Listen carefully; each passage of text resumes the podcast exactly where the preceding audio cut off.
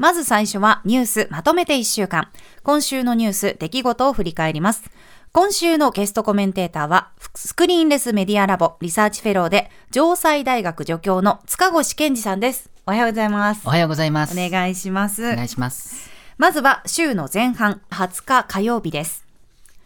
トラブルが相次ぐマイナンバーをめぐり、静岡県で身体障害者手帳の情報との紐付けミスが62件確認されました。また政府は翌日、マイナンバー情報総点検本部の初会合を開催しました。そして21日水曜日です。150日間に及んだ通常国会が閉会しました。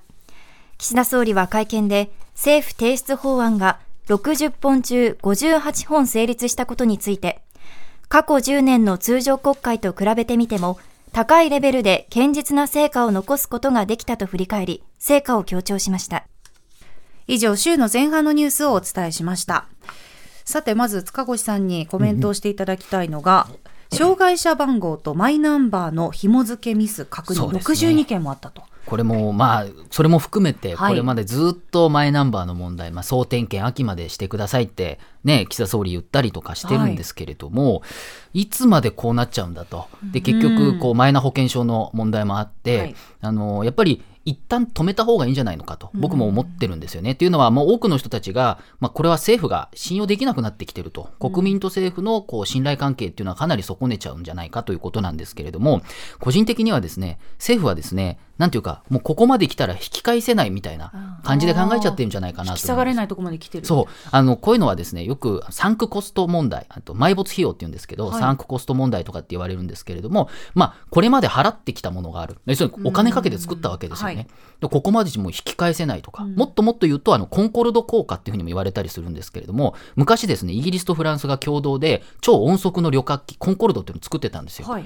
でもめちゃくちゃ早いんですけれども、お金かかりすぎて、収益がこうバランスが悪いと、うん、だけどこれもう作っちゃったからこれつなんとかやんないとってことでずっとやっちゃうんですよね。だから止めらんなくなっちゃう。これね分かりやすく言うとやっぱり日本の戦争ですよ。第二次世界大戦の時も負けるって分かってるけどここまで来ちゃったから止めらんないと、うん、でこういう感じ。でその誰もこう責任取りたくないし嫌だしでもなんかもう作ったからマイナンバー。これなんとかしなきゃってずっと言ってるんですけれども、いやちょっと一旦止まって、いやちょっと間違えちゃったんで一回ちょっとゆっくり考えますっていうふうに言えばいいんですけれども誰も言えない状態になってるっていうのが、なんかね非常に日本的な問題でもあるなっていうのをですねこのマイナンバーの問題見ながら感じるんですよね。勇気のあるストップが欲しいってことですかね。そうなんですよ。ストップをかけるだけでも下手したら支持率上がるっていうのもなんですけれども、そういうことってあると思うんですよね。このマイナンバーだけに限らずね。うん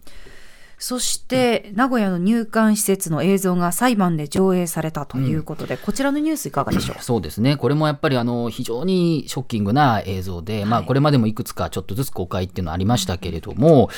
あの非常にこうまあ、ショッキングなんですよ。そで、ね、それでもですね、この入管法、例えば入管法のまあ改正とか、改定案っていうふうに言う人もいますけれども、はい、まあ、通っちゃったわけですよね。これ直前にはですね、まあ、お医者さんが結構酩酊状態で診察していたっていうことも分かってきたし、それ以外にもかなりまあ、おかしいんじゃないかってずっと言われながらもかなり強引に国会で通しちゃったっていうことがあったと、はい、で関連してやっぱりその日本の難民認定率っていうのは1%を切っていて、うん、諸外国はね、いわゆる先進国っていうのは少なくても20%近いとか十数パーとか多ければ 6, 6割ぐらいですね、うん、え認定率がある中日本は1%切ってると。でこれやっぱ学生さんとかに言うとですねえ？って言うんですけれども、うん、中にはななんか変な不適切な理由で認定してきた人いるんじゃないですか？みたいなそういうこと言ってる人もいますよっていう言うんですけれども、うん、それでもね外国と比べて2割とか6割認定してる中で日本が0.7%とかね、うん、やっぱそれはおかしいっていうふうに気づかないといけないんじゃないかなというふうにも強く思うんですよね。うん、そうですねさあでは今週後半のニュースをお伝えしたいと思います。週の後半、昨日23日金曜日です。大西洋で消息を絶った潜水艇タイタンについて、アメリカの沿岸警備隊は、捜索の結果、海底で潜水艇の破片を発見したと発表。乗員5人の生存は絶望的だという見方を示しました。先週16日に国会で成立した性的マイノリティに対する理解を広めるための LGBT 理解増進法が施行されました。以上、週の後半のニュースをお伝えしました。さあ、えー週の後半のニュースからは潜水艇の破片発見。5人の生存は絶望的だと、そうですね、まあ、いろいろニュースでね、もうバーッと各国やってて、はい。多くの人は見ていたと思うんですけれども、やっぱ私がですね、これをニュースをふと見て、やっぱ思い出してしまったのが、昨年の4月、北海道知床の遊覧船、カズワンですよね。えーこの時もですね、まあ、あの非常にこう安全管理体制が問われていたということで、まあ、本当はやっちゃいけないところで、あの運航ね、あのはい。波が荒れていたのに運航していたとか、まあ、そういった問題結構、昨年は本当にいっぱいニュースになりましたよね。うん。で、これもその、このタイタンですかね。はい。えーいろいろこう見ると、かなり前から、これ危ないんじゃないかっていうことは言われていて、もちろんそのお金をかけて冒険でっていう、なんかそういう取り交わしはしてたみたいですけれども、やっぱりちょっとまずいっていうふうにずっと言われていたっていうことが分かって、まあ今回こういうことになってしまったと。はい。なるとですね、やっぱりこれ、まあ、対岸の火事では全くなくて、うん。まあ、世界各国こういうことが起きてるってなると、やっぱりその安全基準とかっていうのも、我々このニュースを見て余計にですね、あの、日本にもいろんな問題あるわけですから、この安全性っていうことをちょっとね、考えるきっかけになるということしかね、ちょっと、こう、我々が受け取ることはないのかなというふうにもちょっと思ったんですよね。そうですよね、まあ、4000メートル近く海底まで潜る、想定ですけれどもそこまで耐えうるきあの船体じゃなかったんじゃないかとかねそういうふうに言われてますよね。それからその音を出してどうやってその、なんかあった時にっていうようなこういうなんか緊急の設備もちょっとかなり微妙だったんじゃないかっていう話もありますよね。そうですよね。えそして LGBT 理解増進法が施行されたということでこちらのニュースはいかがでしょう、まあこれもさっきの入管と同じで、まあ、かなりずっと批判をされていたんだけれども結局通っちゃったし、国会で通っちゃったし、まあ、先週もあのゲストの望月さんもこういうふうにおっしゃってましたけれども、まあ、この法案に関してはその2年前にいろいろ問題があってですね結局通らなかったと。で今回はそのまあ与党がいろいろこう修正したんですけれどもそこにさらにですね野党の、えっと日本維新の会と国民民主党が共同でですね、まあ、さらにその与党案を修正したその独自案っていうのを出してそれがほとんどえーまあ、通ってですね、それも入れた、えー内容のものが通っちゃったわけですけれども、すべての国民が安心して生活することができるように留意するっていう条文が新設されたと。はい。まあ、一見いいように聞こえるんだけれども、要するにすべての国民って、要するに多数派ですね。はい。なので、多数派の人が嫌だな、みたいなことを現場でちょっとでも言ったら、それは安心じゃないから、そうなんかの、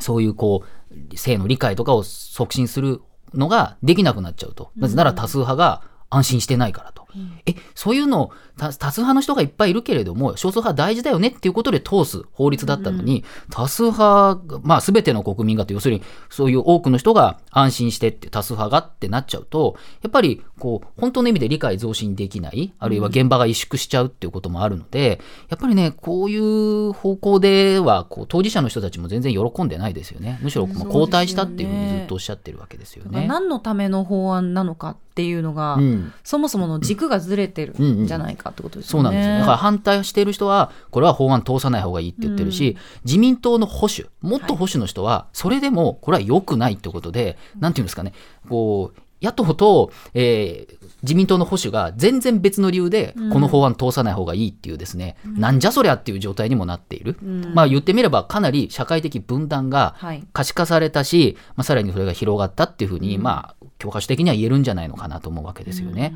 で、はい。さらにですね、これに関連して、その世界経済フォーラムが発表しましたジェンダーギャップ指数ですね。これがですね、えー、146カ国のうち、はい昨年日本116位だったんですよ。低いですね。低いです。今年今回125位。さらに低い。さらに下がった。146カ国中125位なんですよね。ええこれはもう、あの、言っちゃ悪いですけど、本当さ最低レベルの、あの、かなり貧困国ってことですよ。経済で言えば貧困国っていうレベルになっちゃうので、そうなっちゃってるということです。2006年の、えー発表以来ですね、順位最低になったということなんですよね。うんこれやっぱり、うんこれやっぱ政治の分野とかでその女性進出がまあ目標とか今いろいろ言ってますけどなかなか進まないって現状あそうなん。ですよね。で、これどんどん上げろ上げろって話もしてるんですけれども、私のこう友人で弁護士の方で、こういうこう女性の管理職増やそうみたいなことやってる人もいるんですけど、そもそも今までの蓄積で、なり、なりたいと思う人がそもそもいないと。あと生活環境で、結局お子さんできて、お子さんが生まれるってことで、どうしても離れなきゃいけない、戻りづらいとかってことで、そもそも管理職のなり手もいない。でも、増やせ増やせとだけ言っている。で全体の構造が変わってない。で、ジェンダーギャップ指数でこれだけ低い。結局、女性の人は、僕は男性ですけれども、女性の人はそれだけで、なんていうかな、女性に生まれるってことだけで相当ハンディキャップがあって、僕女子大でも教えてるんですけれども、やっぱこの話すると結構愕然とするっていうふうに言うんですよね、学生さんはですね。なので、本当にね、あの、なんとかしないと、あの、僕はね、はっきり言うんですよ、学生さんに。厳しいよと。女性であるだけで。こんなに厳しいよって言うとですね、やっぱりその、海外に行って、こう20年なんなり、いろいろ勉強して、あっちで成功して、でもっともっと日本が状況悪くなって、まずいっていう時に、帰ってきてほしいっていうこともたまに言うんですよ。そうするとね、あの、やっぱ私留学しようと思いますっていう人もいるんです。あでも日本のこと考えるとそういう優秀な人材がまず外に流れていかざるを得ない状況ってことですよね。でも逆に言うとそういう人はあの外で頑張ってもアメリカでも何でもいいけど頑張ってもらってで本当に日本がニッチもサッチもいかないと、うん、もうこれはあかんっていうこと。まだまだね気づかない人が多いと思うんですよ、はい、でも本当に20年30年経ってそうなった時にそういう人たちが帰ってきてくれるっていうことの方がそれに希望を見出してしまうぐらいそういう悪化してるっていうことなんですよね逆に言うとね。うん僕すごく思うんですね。変わっていってほしいなと女性一女性としてもね思いますけどね。さて今週はこの他にもいろいろなニュースがあったんですが火曜日のニュースです。2023年度開始時点で公立小中高校などの教員不足の状況が1年前より悪化したと答えた都道府県政令指定都市の教育委員会が43%に上ることが文部科学省の調査で分かりました。うんいうことですが悪化してるんですね。そうですね。昨年と聞いたより時よりかはちょっとよくはなったそうなんですけれども、うん、やっぱり4割は悪化してるっていうふうに、まあ依然として厳しい数字なんですよね。はい、でやっぱり現場の先生たちは本当に忙しい。うん、あと教員それを知っているので教員のなり手もそもそも少ないということなんですね。うん、あの僕の友人も高校教員いるんですけれども、はい、やっぱかなり厳しいと。あとね、これあれなんですけどね、真面目な人ほどいろいろ抱えちゃって、ちょっと苦しくなることが多いっていうふうに聞くんですよね。すると、こう、真面目に頑張ってれば頑張るほど、そのまあ言ったら報われなくなってる業界になっちゃってるということなんですよね。単に子供が好きとか、それだけじゃ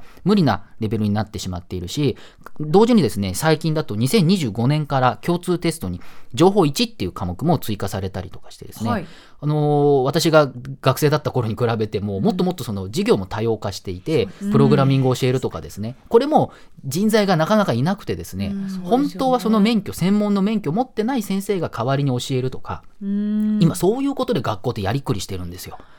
先生たちのやりくりもいろんな大変で臨時免許を出すとかなんとかっていろんな方法あるんですけれどもそれでもやっぱり足りない。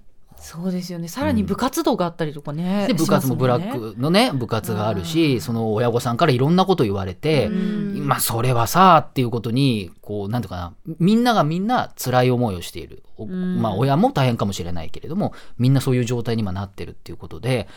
なんとかしないといけないんですけれども、まあ堂々巡りですけどそれができたらっていう話になるんですよね。こんなニュースにならないっていうことで、ね、待遇改善ってことから。まず始めるしかないんだと思うんですけどね、改善してほしいなと思います、はい、えここまで今週1週間のニュースまとめてお伝えしました蓮見紀之まとめて土曜日